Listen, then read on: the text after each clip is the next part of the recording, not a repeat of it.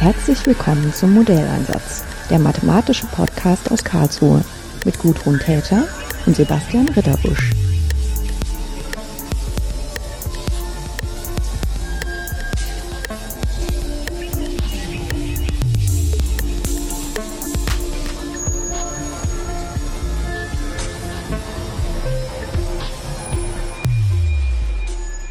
Hello. Today in my office, um, I'm sitting together with Claire Harvey. She is a student or has been a student here at Karlsruhe University, um, in principle only for a year because her study course is ENTECH, which consists of two years in two different countries. Nevertheless, for us, the important part was her time here in Karlsruhe because this was the um, opportunity where we met. she was um, looking for someone accompanying her uh, during her master thesis. And um, also for me, this was really a fascinating topic because uh, that's why I was happy to do that. And now we are at the end of this period. The master thesis is handed in. Um, the company has to be happy with uh, what the result of the half year is. I think it is. Hopefully. yes, and um, uh, that's a good moment um, to see back and to talk about uh, firstly the problem, then the modeling part, and the results of your master thesis, which you did in Berlin. So, when you uh, started your internship and then later your master thesis there, was what, what was the situation? What was the problem they expected you to solve? Um, so, uh, in the beginning of the master thesis and the internship, we had a sort of broad theme for the master thesis, let's say. Um, I knew that I was going to be in the field of microgrids, um, simulating energy flows within a district. Um, but the field was pretty broad, and yeah, I had to start at the company and see actually what they do there and what would be beneficial um, for the company itself.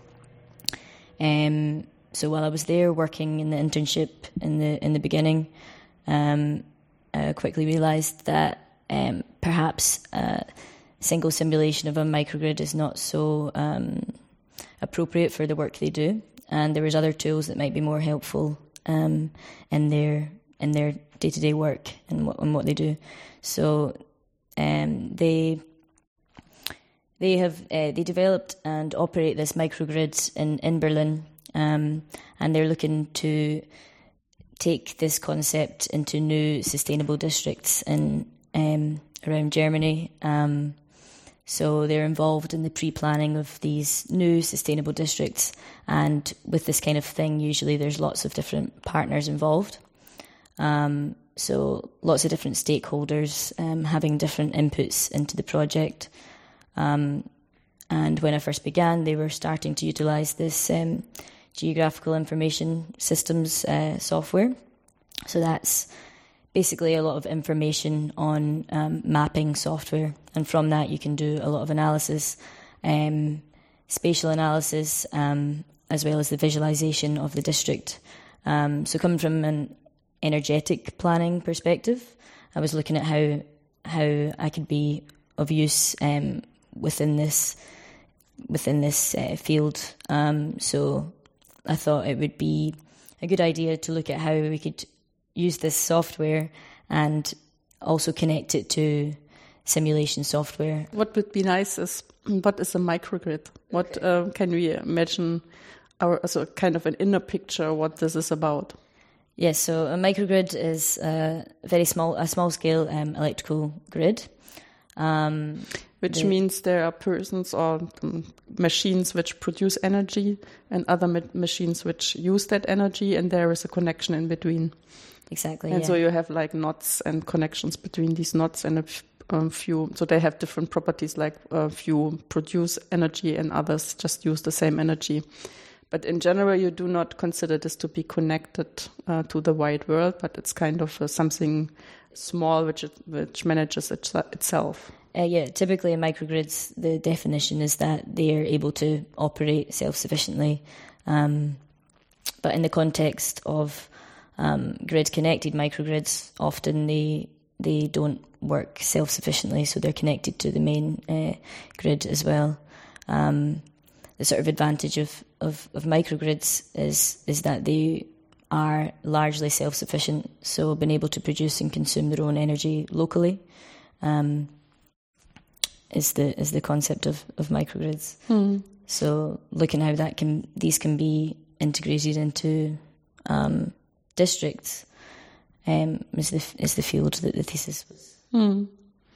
And it's kind of a new idea, which is not so old because it only started with the possibility of um, people producing energy on their rooftop, for example. Or yeah, exactly. The mi- microgrids were more commonly used for, let's say, like rural electrification, so places where yeah, it it's was un- impossible to connect. Yeah, yeah, okay. um, either there or places in in North America. There was a lot of microgrids implemented, which were for uh, resilience reasons. So if the if the main grid went down, then it was able to operate independently. So it's sort of a new thing that we're seeing in Europe um, popping up a lot more as we have this decentralized generation, um, more solar panels and smaller scale electrical gener- generation. Um, having microgrids um, is becoming more more common um, in within cities. Mm. Yeah, of course, you have um, the advantage that you kind of know better how much energy you will use and at what times uh, during the day, because you have like a typical behavior in your building or in the number of buildings in your neighborhood. So, like if you would consider a hospital or something like that, then it's kind very clear what kind of energy you will need. So, what kind of electricity and heating and light. And um, then you can kind of try to build the producing side according to that. And if you see uh, problems occurring, you can try to shift needs around if it's possible. Yeah, that's one thing that's um, being looked into a lot right now is, is demand side management. So looking looking more at how we use energy at what times of the day, and trying to work out smart ways uh, how to distribute that usage. Um, so that's something in microgrids that will be important in the future um, to to change change the way that we use energy so it um, matches um, the production that we have locally. Yeah. Yeah, of course, the idea is that if you stay local, it's easier to manage. If you try to manage something like this, for example, for whole of Germany, then people will consider this as being unacceptable. Yeah. or it's even impossible to uh, put this uh, useful um, demands. And this is where the sort of concept of the cellular energy mm. um, network came about, der cellular Ansatz to the energy uh, sector. Mm. Um, so if you can control um, the balancing of supply and demand at the lowest possible level, then it makes it a lot easier. So if you have um, a building as one energy cell, um, and then that's connected to the other buildings in the same street, which is connected to a district. Um, these, if these cells are balanced in themselves, it makes it easier to control the whole mm. system. So you were referring to the fact that um, th- there is some planning for building new districts or whatever the size of a district is um, near Berlin, um, where from the very beginning in the planning phase the idea is that they should produce their own energy and be self-sustainable. And um, of course, um, you then you need a lot of information of before you can plan that. So, what would be a typical information which you try to collect? Um, so, yeah, as I said, there's lots of different uh, stakeholders involved in the very mm. beginning of the project. Um, so, of course, the building footprints themselves from the architects and information on what type of buildings are planned for the district. Um, so it's like buildings where people live, or yeah. hospital, or kindergarten, yeah. or some um, offices. Yeah, yeah. So the type of building mm. um, and its layout in the district was the sort of first point of information you have, um, as well as this like the number of floors and um, the type of roof and, and things like that. Um, and its its geographical location first of all, um, and from an energy point of view, you can estimate or um, yeah, estimate the sort of typical demand for that kind of building from different standards and so on. Um, so that was sort of the first point to calculate the estimated annual energy demand. Um, to be able to be refined further in the process as you have more information with occupancy and um, building type, the material types used, it can become more detailed later in the process. But from some um, very basic first parameters, you can get a good estimation of what the demand might be. Um, and then on the supply side, from the roof area, the direction of where the roof is facing, and uh, yeah, the geographical location again, you could estimate the, the potential for PV supply in that area. Photovoltaic supply. Photovoltaic supply, yes. I'm um, just starting to learn all these uh, abbreviations. Um, so, from my naive idea, would be if you plan from the very beginning to be self-sustainable, then I would expect um, the roofs to be still flexible. So, like um, uh, I would think that if you plan to put solar panels on the roof, then you would use the geographical information uh, in order to see what kind of ranges make sense. Um, so what kind of roofs would be useful? Exactly, and I think that's something the the architects now now plan for, um, as yeah, as, as, well as the building engineers for um, the direct the right facing of the buildings, so it requires less heating demand and so on. The building materials used, so these houses planned for the district have quite a high efficiency mm. already. Um, yeah. So, um, what was the idea about um, what your master thesis should contain at the very beginning? At the very beginning, mm. before going to the company? Yeah, we could yeah. start there. Why yeah. not? okay, so yeah, I think I said before originally it was. Um, yeah, because that's kind of a, um, a, moment when you make the decision if you want to give it a go or if you start with another project for your master thesis, maybe somewhere else. Yeah. So it's kind of a, a moment which is an, an important one as well. Yeah, well, originally I'd seen that they operated this microgrid in Berlin, and that they were testing lots of different innovative concepts on that on that campus. Um, so I was going to simulate energy flows within a district somewhere, and that was the the wide the wide scope. And then when I got to the company, it was more um, the pre planning stage. So it was still a very wide, um, wide problem, still exploring lots of different concepts for the district. Mm. So it was more into this, um, the geographical information system software and having that visualization connected to a database, which then could connect to different simulation environments. So it was flexible depending on what the client wanted to be simulated. Mm. It would have the framework there in order to carry out those simulations. So I started off started off thinking that I would be simulating a whole district energy flows with specific supplies, demands, different technologies. So, what kind of information can you get from um, geographical information systems? So, be, to be a little bit more precise there.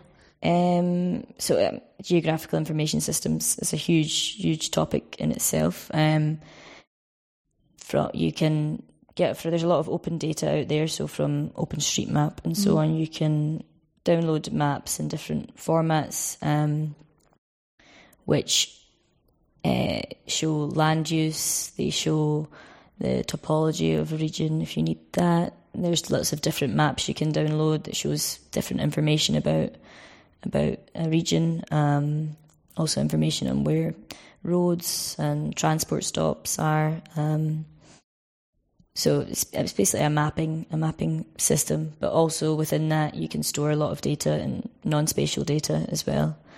Um, so it's got huge potential for for lots of different aspects, and that's another thing of why um, the GIS software was good for the company because they focus not only on the energetic planning but also um, a lot on electromobility and communication network, which also can be input on the same project file. So where the optimum charging points would be within the district and the communication infrastructure, so um, cables and things like that, could all be integrated in the one one software. And uh, where do you get the information about the expected weather things? Because um, with all the renewable energies, you need wind and sun. And somehow, um, to, to use that in order to produce energy, you have to have a approximate knowledge about that. Yes, so it's the the German Weather Service um, provides provides uh, test reference year data for I think it's uh, one kilometer squared. Um, it's also like a grid, yeah, yeah. a different one, yeah, a spatial grid. Yes, um, so for if you have the coordinates of your district, it provides um, data on the um, on the temperature and the wind speed, on the radiation values from the sun, different ones that you can then, um, which you can then use to calculate the, the PV potential and so on, and also use these temperature, especially the temperature um, values for which affects the, the heating demand calculations, stuff like that. So um, I think the they provide you a test reference year data um, which gives the averages over the past 15 years or so. And then you can use these values, use the extreme values as well, in order to uh, design for your system. Mm. So that was that's and for Germany, and then also, um, I think NASA provides worldwide meteorological and weather data that's that you can download from online. So there is sources out there that you can open sources out there that you can use. It's kind of um, um, a result of uh, using renewable energy for quite a few time now that we need really this information out. Yeah, and uh, in order to be able to use that for planning phases. Um, so, and, and so this sounds to me like um, making um, estimates about if there is the possibility to produce enough photovoltaic energy is kind of not so complicated in the sense that um, you know enough about the to expected weather, and then um, you know something about the um, plane space you have uh, available, and then you need a little bit of approximation how you can use that because you can't use it really 100%. So, yeah, I mean, there is, you can do very basic calculations which use a lot of assumptions to begin with and actually the values you get from these um, calculations um, tend to be fairly accurate. I mean, even though there's a lot of assumptions used, although of course from an engineer's perspective, you, you want to go a little bit more detailed and calculate, you know, the position of the sun in that particular coordinate and also the type of PV modules used and inverters used in the system will affect um, the generation output.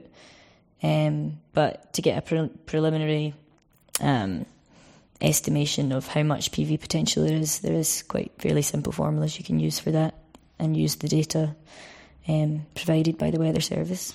Mm. So the side of finding out how much energy is really um, a typical amount of energy which is used might be the more complicated part. Um, yeah, and also the the the times that it is is produced, of course. So uh, like a profile of energy usage. Yeah, exactly. So mm. it's important to have time series of um, the generation and how that matches alongside the demand, um, in order to be able to design the rest of the system. Um, yeah, to ensure sort of self self sufficiency, and that's where the storage, um, the storage technologies come into play, as well as um, also using the um, PV potential for like heating technologies, heat pumps, and heat storage. So if you're not using the electrical energy, just store it as heat and then um, use the heat later on. Yeah, but this was not really part of um, your master thesis. This was more like the horizon um, uh, to which it should go. Exactly. This is the yeah. This is the the, the concept that is for the um, supply system, but that will all need to be uh, yeah, simulated as well. But the first step was, of course, the demand and the electrical supply. Mm. So, did you feel well prepared during the, uh, through the things you learned in your study course um, for doing this type of work? Um, yeah, I mean, from the past couple of years, we've got a broad, um, we've had quite a broad education on renewable systems in general. The first year was a lot focused on um, different types of renewables and photovoltaic energy. So knowing the actual science behind that was definitely beneficial in when I was preparing the simulations. Um, in terms of programming and modelling, um, there wasn't as much, I think, that prepared me um, for that. Um, I think more in my second year at KIT, there was more subjects on offer that sort of looked at energy systems and how they interact with each other and um, the more modelling side. Um, but then when you go to a company and it's it's quite different from um, the subjects you study, I think, in the master's program. Um, but definitely, all uh, everything I learned provided uh, me with a base knowledge that uh, was definitely beneficial in that in the master thesis. Where did you start your study course? Um, so I was in Lisbon for the first year in uh, Technical University there. Um, so I was there for the full first year, and yeah, my specialisation was renewable energy. So we had, since I came from a mechanical engineering kind of background, um, I had a lot of subjects in electrical engineering, um, and then specialised uh, renewable energy courses photovoltaics, offshore wind, um, and so on. So that was one year of courses at, in Lisbon. Um, then after that, uh, that's when I came to Karlsruhe, and then my specialisation here was decentralised power supply, grid integration. So yeah, this was then sounds like it prepared should have prepared you. yeah, it's a, yeah, it sounds like it's exactly well, it's my field of interest, and mm. um, so here we had more um, subjects about transmission and grid control, so quite deep electrical engineering um, subjects, as well as yeah energy systems analysis that I mentioned before, which is how um, it interacts with the economics and different sectors and so on. Um, but that was just for half a semester here before the before the yeah. thesis. Sounds like almost no time to really go into something more deep. Yes. yeah, but it's kind of a thing that you need a little bit of time to see a little bit of theory, uh, where you get the feeling it might be a little bit too superficial, but it should um, make like a horizontal view on possibilities. And then um, it's always necessary to have the one point where oneself has to understand things fully, so to go deep down. And uh, it's not so bad to make this like the master thesis. Of course, you need um, before that you need to know what your interests really are because otherwise you spend six months with something you feel really not comfortable with.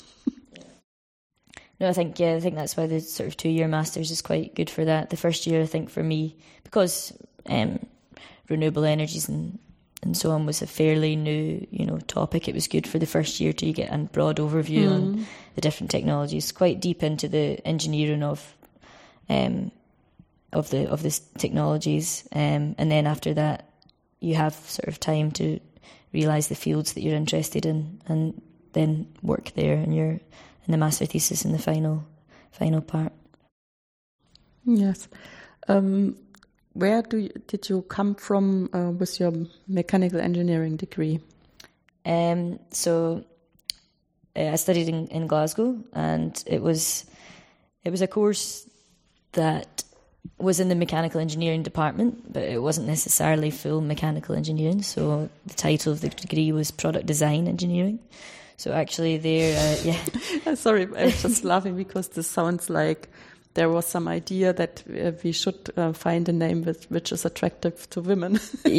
well, actually, yeah, I think there was a third woman in that course compared to the mechanical engineering. Um, I think when I was 16, 17 in the school's careers fair, I went to um, someone at the careers uh, fair and said, "Well, I like maths and I also like art." And then I think they circled this course, and then I thought, it actually was a, a, it was a really interesting course because we we did the same subjects as mechanical engineers at Glasgow University, and then one day a week we went to the art school, which was a completely different culture, let's say, from, yeah. from the university. And we, the idea was that you apply this engineering knowledge into design design projects. Um, so, yeah, it was it was um, an interesting course that had sort of the mix between um, problem solving in a in a engineering sense and you know getting the very technical subjects at the university but then also trying to apply this to um, new products or new ideas